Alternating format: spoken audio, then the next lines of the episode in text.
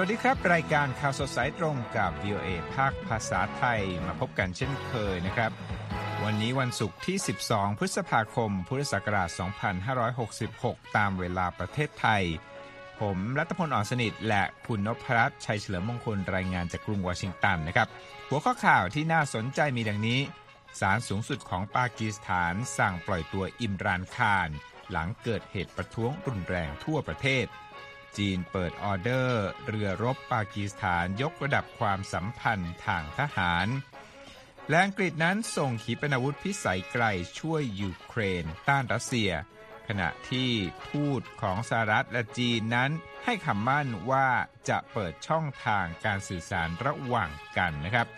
อีกด้านหนึ่งครับประธานาธิบดีอินโดนีเซียยอมรับผู้นำอาเซียนยังไม่คืบหน้าแผนผลักดันสันติภาพในเมียนมา ยังมีรายงานพิเศษด้วยนะครับ คุยกับผู้ลี้ภัย การเมืองรุ่นใหม่จำใจสละสิทธิ์เลือกตั้ง เหตุใดจึงเป็นเช่นนั้นเรามีรายละเอียดครับ ข่าวสิ่งแวดล้อมผลกระทบจากสภาพอากาศอาจทำให้ชาวบราซิล เกิดภาวะยากจนรุนแรง ท้ายรายการวันนี้นะครับปารีสโอลิมปิกเปิดขายตั๋วรอบใหม่1ล้าน5แสนใบแบบสุ่มเลือก และอีลอนมัสแย้มได้ CEO Twitter คนใหม่แล้ว ทั้งหมดในรายการวันนี้อย่าลืมติดตามครับ ครับคุณนพรัตน์ครับ วันนี้มีหลายข่าวเกี่ยวกับจีนนะครับใช่เอาครับเรื่องการทหารระหว่างจีนกับปากีสถานครับก็เป็นเรื่องที่ออกมาตอกย้ำความสัมพันธ์ ทางทหารระหว่างจีนกับปากีสถานที่แข็งแรงขึ้นเรื่อยๆนะครับ โดยล่าสุดจีนได้นำส่งเรือรบให้กับกองทัพเรือปากีสถาน ครบตามข้อตกลงที่เอ่อ ทั้งสองฝ่ายลงนามกันตั้งแต่ปีครับ2018 นะครับ อันนี้เป็นรายงานจากสื่อจีนที่ออกมาในช่วงค่ำของวันพุธนะครับ โดยเรือรบที่จีนนำส่งให้คือรุ่น Type เอ่อ 054A นะฮะจำนวน 2 ลำเป็นการปิดออเดอร์ 4 ลำ 4 ลำ ที่ปากีสถานสั่งซื้อไว้ เขาบอกว่าเรือรบรุ่นนี้เนี่ยถูกวางตัวให้ทำหน้าที่รักษาความปลอดภัย ตามเส้นทางการเดินเรือ ภายใต้แนวคิดริเริ่มระเบียงเศรษฐกิจจีนปากีสถานหรือว่า CPEC นะครับครับซึ่งเป็นโครงการด้านโครงสร้างพื้นฐานที่มุ่งเป้าเชื่อมต่อมณฑลซินเจียง ทางภาคตะวันตกของจีนเข้ากับปากีสถาน เพื่อให้เป็นเส้นทางคมนาคมทางเลือกในอนาคตสำหรับสินค้าต่างๆ โดยเฉพาะก๊าซนะครับในช่วงที่อ่าภูมิรัฐศาสตร์ในภูมิภาคต่างๆเนี่ยมีการเปลี่ยนแปลงเสมอ ความสัมพันธ์ทางเศรษฐกิจและ ทางทหารระหว่างประเทศเพื่อนบ้านทั้งสองนี้เขาบอกว่ามีพัฒนาการที่ลึกซึ้งอย่างต่อเนื่องครับคุณนัทพลโดยเขาบอกตัวอย่างล่าสุดก็คือการที่ปากีสถานสั่งซื้อยุทโธปกรณ์มากมายจาก จีนเพิ่มขึ้น และยังมีการร่วมซ้อมรบกันบ่อยครั้งขึ้นด้วย เขาบอกว่าในสายตาของจีนนะครับปากีสถาน แล้วก็เส้นทางสู่ทะเลอาหรับของปากีสถาน คือจุดที่มีความสำคัญต่อตน ในกรณีที่เกิดการปิดกั้น การเดินเรือในช่องแคบมาลากาครับครับรอยเตอร์รายงานเมื่อเดือนมีนาคมที่แล้วนะครับว่าจีนก็นำส่งเครื่องบินรบ J10 ชุดแรกจากออเดอร์ทั้งหมด 6ลำให้กับปากีสถานนะคะที่จีนก็น่าจะนำส่ง เรือดำน้ำรุ่นแฮงเกอร์จำนวน 8 ลำให้กับลูกค้ารายนี้ภายในปี 2028 ด้วย และเมื่อต้นสัปดาห์นี้เองนะครับรัฐมนตรีกลาโหมจีนก็บอกกับผู้บัญชาการกองทัพเรือกับปากีสถานว่ากองทัพของทั้งสองฝ่ายเนี่ยซึ่งหมายถึงว่ากองทัพเรือด้วยนะครับควรจะขยายความร่วมมือไปยังด้านอื่นๆ เพื่อเพิ่มความสามารถของสองประเทศ ในการปกป้องความมั่นคงในภูมิภาคด้วยครับ ครับผมมาต่อกันด้วยปากีสถานอีกเรื่องหนึ่งอืมนะฮะครับคุณนพรัตน์ ศาลสูงสุดของปากีสถานนั้นมีคำสั่งในวันพฤหัสบดีให้ปล่อยตัวอิมรานคารเป็นอดีตนายกรัฐมนตรีที่ถูกเจ้าหน้าที่จับกลุ่มตัวเมื่อวันอังคารครับขณะที่รอขึ้นศาลเพื่อรับฟังข้อกล่าวหานะครับอืมแต่ว่าการกระทำดังกล่าวนั้น กลับนำมาซึ่งการประท้วงรุนแรงทั่วประเทศ โดยกลุ่มผู้สนับสนุนอิมรานคารที่เป็นอดีตผู้นำที่ได้รับความนิยมนะครับ ภายหลังมีการเปิดเผยคำสั่งปล่อยตัวออกมานะครับ ผู้สนับสนุนที่รออยู่ด้านนอกของศาลต่างแสดงความยินดีทันทีนะครับ แม้ว่าอัตาบันไดอาลประธานตุลาการศาลสูงนั้นจะสั่งให้เจ้าที่ควบคุมตัว อดีตนายกผู้นี้ 70 ปีนะครับครับบอกว่าคุมตัวไว้ที่บ้านพักรับรองของตำรวจ จนกว่าจะมาขึ้นศาลเพื่อรับฟังข้อกล่าวหาอีกครั้งในวันศุกร์ครับโดยอนุญาตให้สมาชิกในครอบครัว และตัวแทนกฎหมายเข้าพบได้ในระหว่างนี้นะครับครับตุลาการบันไดอัลนั้นยังได้ขอให้อิมรานคารออกแถลงการณ์เรียกร้องให้พักผู้สนับสนุนพรรคปากีสถานเทริกอีอินซฟหรือ PTI ที่ตนเป็นหัวหน้าพัก ให้อยู่ในความสงบด้วยนะครับครับขณะเดียวกันนะครับ เจ้าหน้าที่ตำรวจปากีสถานและเจ้าหน้าที่ของพรรค PTI ยืนยันในวันพฤหัสบดีว่า ผู้นำพรรคส่วนใหญ่และผู้สนับสนุนอดีตนายก ผู้นี้กว่า 2,000 คนถูกจับกลุ่มตัวไปแล้ว หรือไม่ก็ถูกกำลังตามจับในข้อหาเช่นก่อจราจรและจู่โจมสถานที่ราชการนะครับการปราบปรามกลุ่มผู้สนับสนุนอดีตนายกรัฐมนตรีปากีสถานนั้นมีขึ้น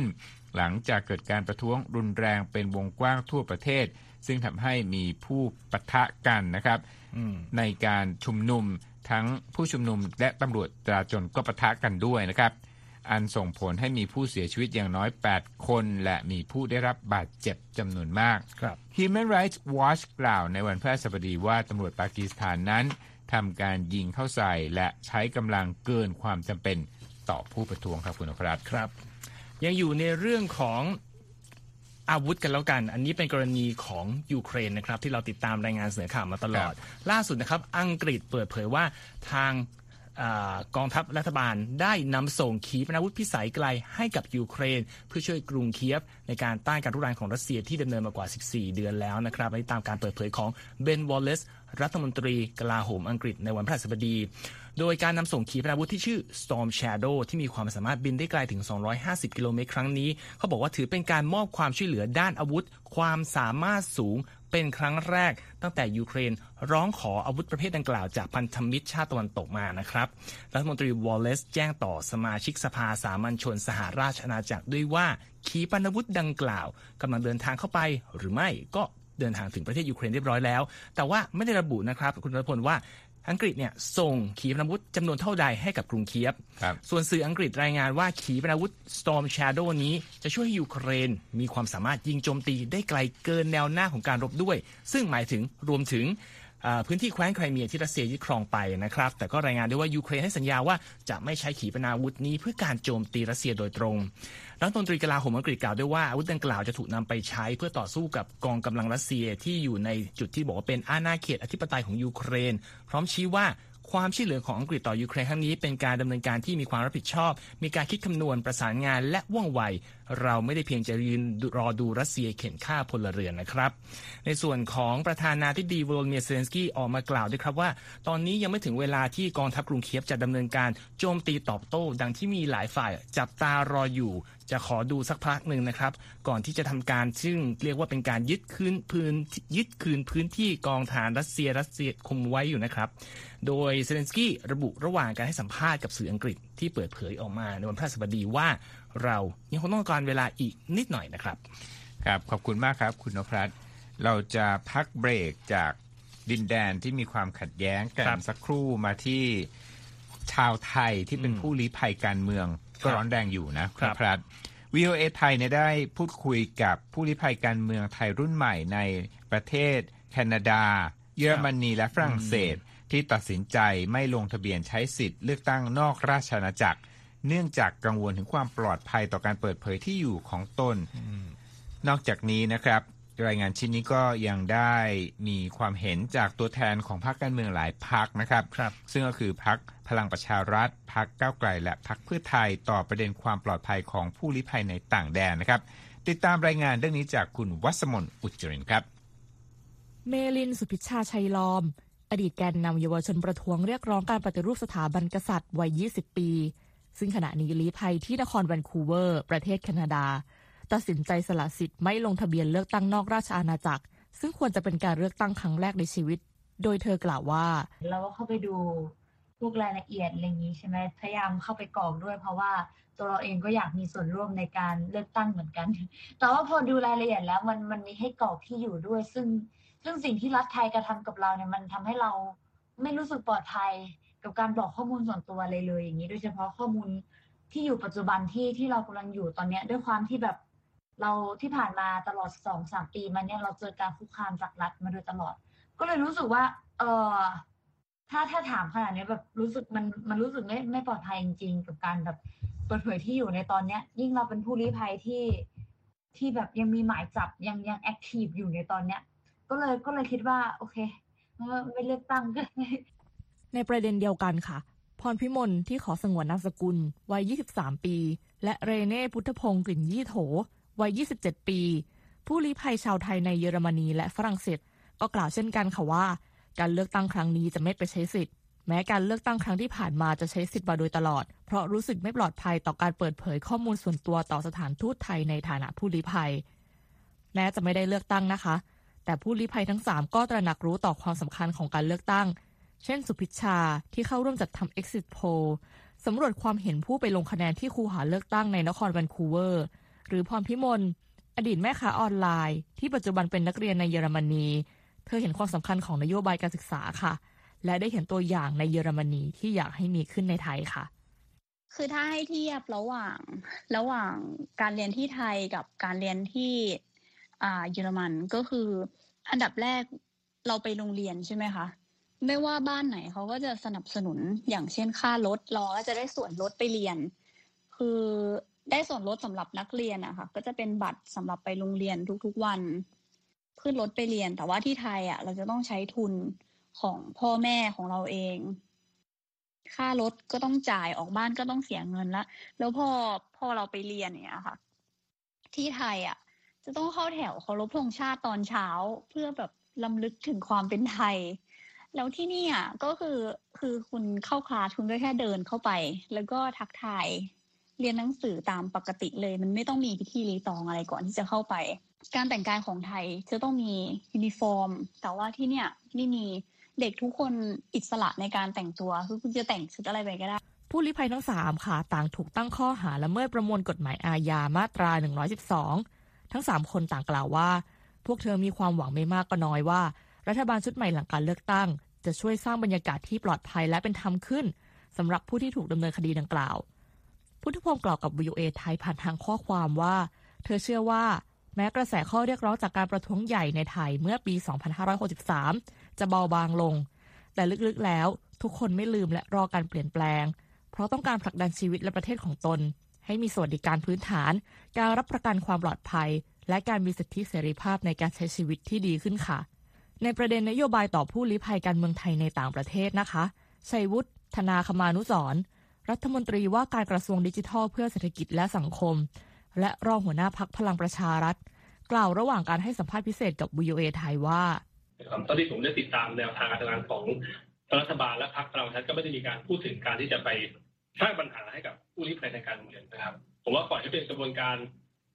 ตามกฎหมายการเมืองระหว่างประเทศ หรือว่ากระบวนการ ยุติธรรมระหว่างประเทศที่เขาก็มีกฎหมายรองรับอยู่แล้วนะซึ่งทางพรรคก็ไม่ได้ขัดข้องนะครับก็ยินดีให้การสนับสนุนความร่วมมือ กับทุกหน่วยงานระหว่างประเทศอยู่แล้วในเรื่องนี้ครับ ทางด้านสิริกัญญาตันสกุล รองหัวหน้าพักก้าวไกลฝ่ายนโยบาย กล่าวถึงประเด็นนี้ในวงเสวนาออนไลน์ รัฐบาลยุคใหม่กับคนไทยในต่างแดน จัดโดยองค์กร Association for Thai Democracy USA โดยเธอกล่าวว่าจำเป็นที่ต้องยุติการดำเนินคดีทางการเมือง คดีต่างๆ ที่ได้ถูกเอิ่มเอ่อ ฟ้องกันไปแล้วเนี่ยก็ต้องมีคณะกรรมการขึ้นมา เพื่อที่จะพิจารณาใหม่ทั้งหมดว่าจำเป็นที่ยังต้องฟ้องอยู่หรือเปล่านะคะอันนี้เนี่ยก็เป็นเรื่องที่น่าจะทำให้ผู้ลี้ภัยเนี่ยมีสถานะที่ที่ดีขึ้นเนาะรวมไปถึงว่าเมื่อมันยุติคดีทางการเมืองแล้วเนี่ยความเป็นอริกันเนาะระหว่างการที่แบบจะไปสถานทูตคุณก็น่าจะมีสถานะที่ดีขึ้น สถานทูตเปิดใจแล้วก็รู้สึกว่าสามารถที่จะให้ความช่วยเหลือทำเอกสารอะไรต่างๆ ให้เขาได้ได้ง่ายง่ายดายขึ้นในระหว่างที่กระบวนการจะยังไม่เสร็จสิ้น ทางด้านพลนชชาจากเพชร กรรมการบริหารพรรคเพื่อไทย กล่าวในวงเสวนาเดียวกันว่า การที่จะทำให้ผู้ลี้ภัยรู้สึกปลอดภัย ในการประสานงานกับภาครัฐของไทย จะต้องมีการลดความเป็นการเมืองในการบังคับใช้กฎหมายค่ะ วัสมนอุจริน Voice of America กรุงวอชิงตัน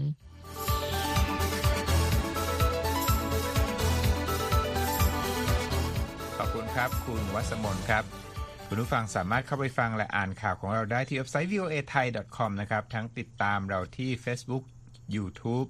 Instagram และ Twitter voa thai ครับ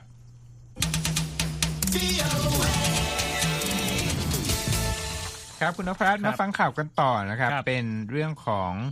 ความสัมพันธ์ระหว่างสหรัฐและจีนนะครับ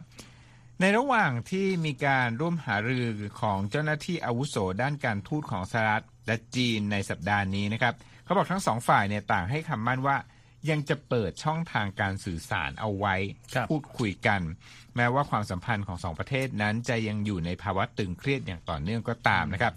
การหารือของทั้งสองฝ่ายนำทีมโดยเจคซ u ลเวนที่ปรึกษาด้านความมั่นคงของทีมเนียบขาว และหวังอี้ นักการทูตระดับสูงสุดของจีน ซึ่งมีกำหนดประชุมกันระหว่างวันที่ 10 และ 11 พฤษภาคม ที่เวียนนาประเทศออสเตรียนะครับ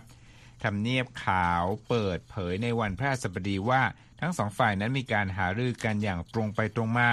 มีแก่นสารและสร้างสรรค์ เกี่ยวกับประเด็นหลักๆ ต่างๆ ในความสัมพันธ์นะครับ ขณะเดียวกันหวังเหวินเทารัฐมนตรีกระทรวงพาณิชย์ของจีน มีแผนที่จะร่วมหารือกับจีน่าไรมอนโด รัฐมนตรีกระทรวงพาณิชย์สหรัฐ ที่กรุงวอชิงตันในสัปดาห์หน้า ตามการเปิดเผยของแหล่งข่าวด้านการทูตนะครับ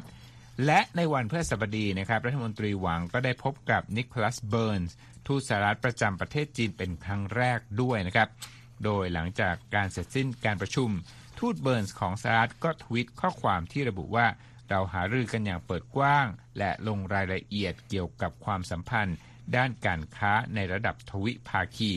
และว่าเขานั้นยังได้เน้นย้ำเกี่ยวกับความจำเป็น ของการดูแลธุรกิจอเมริกันในจีนอย่างเป็นธรรมและเท่าเทียมนะครับ นอกจากนั้นแล้วนะครับ เจ้าหน้าที่ระดับสูงอื่นๆนะครับ มีครับรายงานจากบลูมเบิร์กบอกก่อนหน้านี้ว่ารัฐมนตรีหวังและแคทเธอรีนไท่ ผู้แทนการค้าสหรัฐ ก็มีแผนที่จะพบกันแบบตัวต่อตัวในการประชุมนอกรอบของการประชุมรัฐมนตรีเอเปกในนครดีทรอยต์ในช่วงปลายเดือนนี้ด้วย และในเดือนมิถุนายนก็คาดกันนะครับว่าลอยออสตินรัฐมนตรีกลาโหมสหรัฐ และหลี่ช่างฝู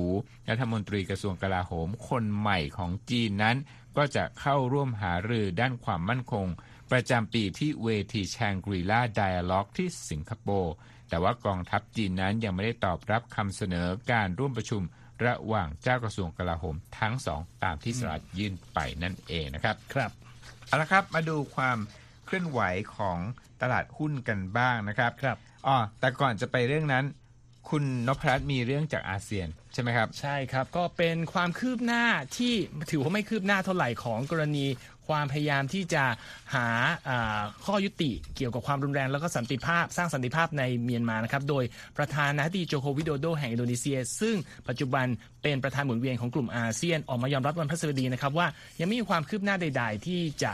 ยุติเหตุความรุนแรงในเมียนมานะครับทางประธานาธิบดีวิโดโด ประเมินสถานการณ์ดังกล่าว ในวันสุดท้ายของการประชุมสุดยอดผู้นำอาเซียนที่จัดขึ้นเป็นเวลาสองวันนะครับที่เมืองลาบวนบาโจ บนเกาะทางตะวันออกเฉียงเหนือของอินโดนีเซียครับ ซึ่งความไม่สงบที่ดำเนินมาอย่างต่อเนื่องในเมียนมาเกิดขึ้นตั้งแต่กองทัพก่อรัฐประหารยึดอำนาจจาก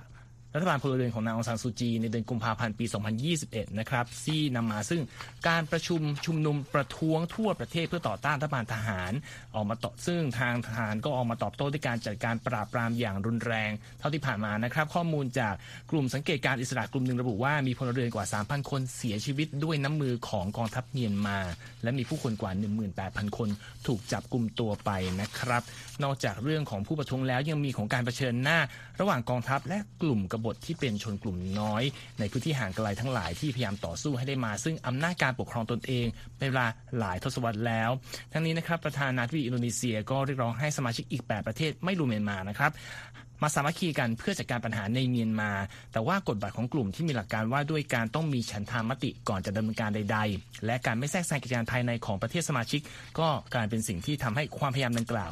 เป็นไปได้ยากนะครับแม้ว่าจะมีการเสนอแผนสันติภาพ 5 ข้อ ให้รัฐบาลฐานเมียนมายอมตกลงไปแล้ว แต่จนบัดนี้ก็ยังไม่มีการดำเนินการใด ๆ ครับ ครับ ขอบคุณมากครับ คุณนพรัตน์รู้ฟังกำลังอยู่ในรายการข่าวสดสายตรงจาก VOA ภาคภาษาไทยนะครับ ตอนนี้มาดูความเคลื่อนไหวของตลาดหุ้นที่นครนิวยอร์กกันนะครับครับดังที่สำคัญสำคัญมีทั้งบวกและลบคุณนพรัตน์ครับดาวโจนส์นั้นติดลบ 0.66%นะครับมาอยู่ที่ 33,309.51 S&P ติดลบ 0.71%มาอยู่ที่ 4,130.62 ขณะที่ NASDAQ นั้นบวกนะฮะมาอยู่ที่ซึ่ง12,328.51 นะฮะ บวก 0.18%นะครับ ครับ เอาละมีอีกเรื่องหนึ่งนะครับ ที่หลายคนติดตามกันครับมาพักใหญ่เลยคืออมดราม่าของการบริหารจัดการบริษัท Twitter ครับล่าสุดมีความคืบหน้าอย่างไรครับ ก็อีลอนมัสก์นะครับออกมาเปิดเผยในวันพฤหัสบดีครับ ว่าเขาได้เลือกแล้วว่าใครจะขึ้นมาเป็น CEO คนใหม่ของ Twitter แต่ว่าเจ้าตัวยังไม่ยอมเปิดเผยรายชื่อออกมานะครับมัสก์ซึ่งเป็นทั้งเจ้าของแล้วก็ดำรงตำแหน่ง CEO ของโซเชียลมีเดียแห่งนี้เนี่ยกล่าวว่าผ่าน Twitter นะครับว่าอันนี้ quote มาตื่นเต้นที่จะประกาศว่าผมได้ CEO คนใหม่แล้วสำหรับตัวอักษร X เครื่องหมายทับ Twitter แล้วบอกว่าแล้วเธอจะเริ่มงานในอีกประมาณ 6 สัปดาห์มัสก์กล่าวว่าเขาจะเปลี่ยนบทบาทไปเป็น ประธานบริหารและเจ้าหน้าที่สูงสุดฝ่ายเทคโนโลยีแทนนะครับรอยเตอร์กล่าวว่าข่าวนี้ก็น่าช่วยผ่อนคลายความกังวลใจของบรรดานักลงทุนในบริษัทรถยนต์เทสลาที่มัสก์เป็นผู้ก่อตั้งและผู้บริหาร จากที่ผ่านมาเขาใช้เวลาแบ่งเวลาของตนนะครับมาดูแลงาน Twitter พอสมควรนอกจากนั้นมัสก์ก็ยังต้องบริหารงานที่ SpaceX ด้วย หลังจากมีข่าวนี้หุ้นหุ้นเทสลาก็ดีขึ้นมาถึง 2.4%นะครับขณะเดียวกันทางรอยเตอร์ก็รายงานโดยอ้าง ข้อมูลจากผู้ที่อยู่ในวงการนะครับ แต่ไม่ขอเปิดเผยตัวว่าผู้ที่จะขึ้นเป็น CEO ของทวิตเตอร์น่าจะเป็นลินดายัคคานิรีโนนะครับเขาบอกว่าเป็นผู้บริหารด้านงานขายโฆษณาอันดับต้นๆของ Comcast ซึ่งเป็นบริษัทเอ่อเป็นของ NBC Universal เป็นบริษัทในเครือ Comcast นะครับ โดยเขาบอกว่าเธอผู้นี้เนี่ยได้รับความเคารพจากผู้ บริหารในอุตสาหกรรมมากมาย และเคยให้สัมเคยเป็นคนสัมภาษณ์มัสก์เอ่อเกี่ยวเอ่อในงานสัมมนาเรื่องของโฆษณาที่เอ่อนครแมมี่เมื่อเดือนที่แล้วด้วย แต่ว่ามีทางรอยเตอร์ติดต่อไปทางบริษัท NBC Universal นะครับ เป็นโฆษกเพื่อขอความเห็นเรื่องนี้ ก็ได้คำตอบเพียงว่าเออตอนนี้เนี่ยลินดาเนี่ย is back to back rehearsals for upfront คือกำลังวุ่นกับงานอยู่ ก็เลยยังไม่ครับมีคำตอบที่ชัดเจนให้นะครับครับ ขอบคุณมากครับคุณนภัสเอาละครับ เรามีข่าวสารที่น่าสนใจอื่นๆรออยู่พักสักครู่เดียวครับ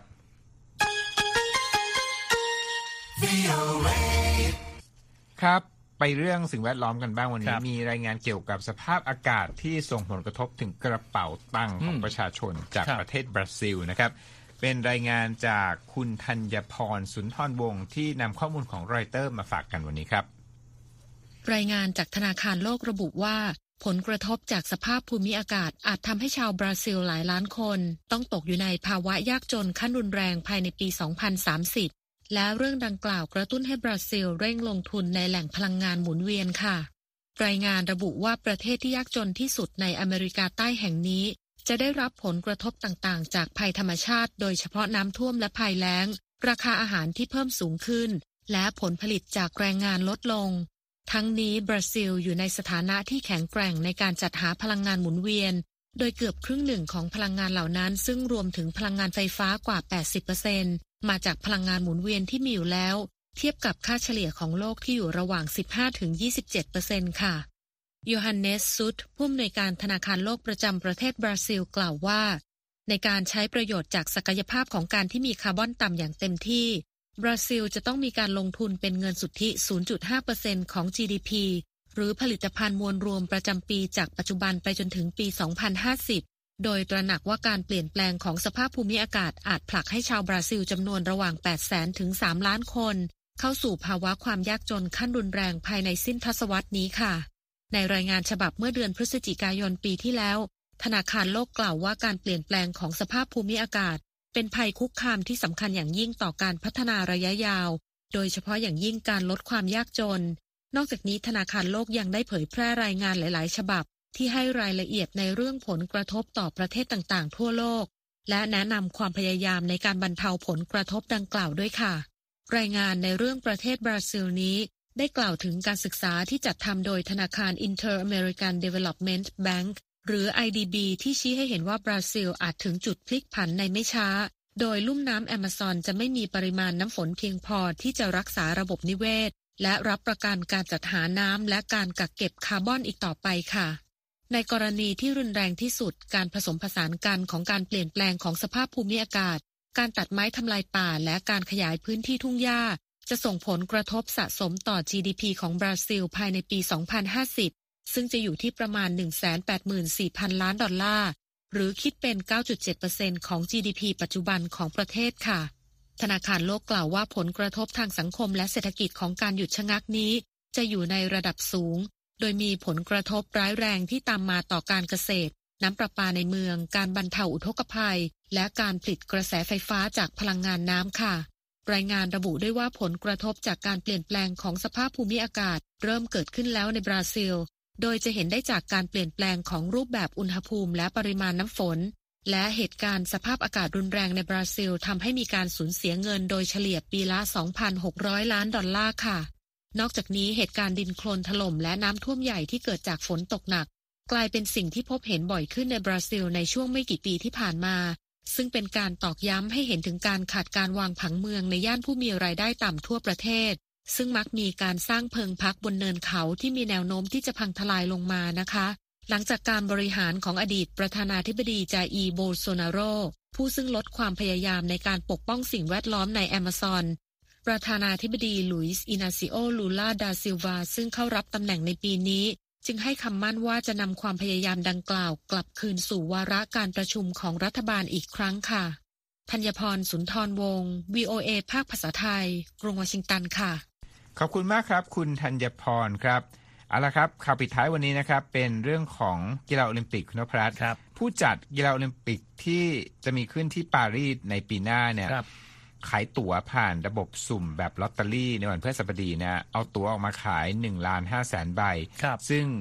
มีตั๋วชมพิธีปิดและเปิดด้วยนะครับอืมผู้จัดรายงานว่ามีคนลงชื่อขอ 4 ล้านราย เพราะฉะนั้นคนที่โชคดีเนี่ยมีแค่ล้าน5แสนเท่านั้นเองนะครับ ผ่านระบบสุ่มเลือกออนไลน์นะครับ โดยมหากรรมกีฬาครั้งนี้เนี่ยจะเกิดขึ้น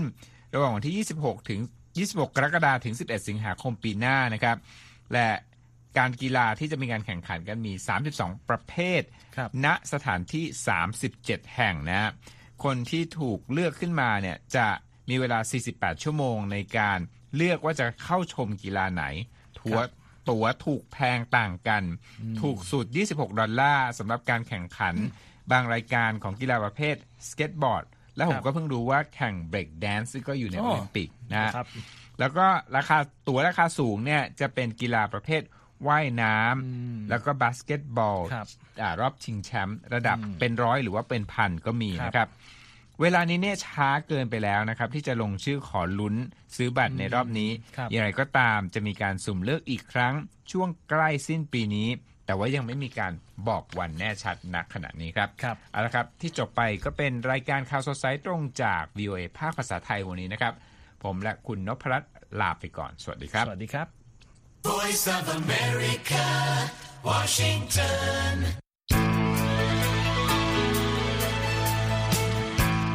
ครับและที่จบไปเป็นรายการจาก VOA ภาคภาษาไทย รายงานสดส่งตรงจากกรุงวอชิงตันประเทศสหรัฐ คุณผู้ฟังสามารถติดตามข่าวสารจากทั่วโลกได้ในทุกที่ทุกเวลา ที่เว็บไซต์ voa thai com รวมถึงทุกช่องทางในโซเชียลมีเดีย Facebook YouTube Twitter และ Instagram เริ่มต้นวันด้วยการอัปเดตข่าวสารจากทั่วโลก ผ่านรายการข่าวสดสายตรงจาก VOA ภาคภาษาไทย และสุดสัปดาห์กับ VOA ทั้งยังเรียนรู้เรื่องราวทางวัฒนธรรม และไลฟ์สไตล์ผ่านรายการภาษาอังกฤษแบบอเมริกันของเรา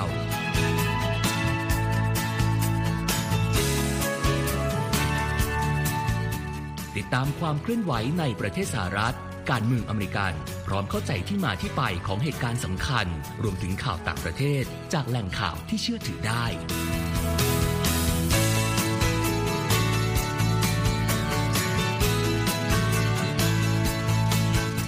นอกจากนี้ VOA ยังมีบทสัมภาษณ์และคอนเทนต์แบบ Exclusive จากบุคคลที่น่าสนใจหลากหลายวงการ และยังมีเรื่องราวของคนไทยในประเทศสหรัฐอีกด้วย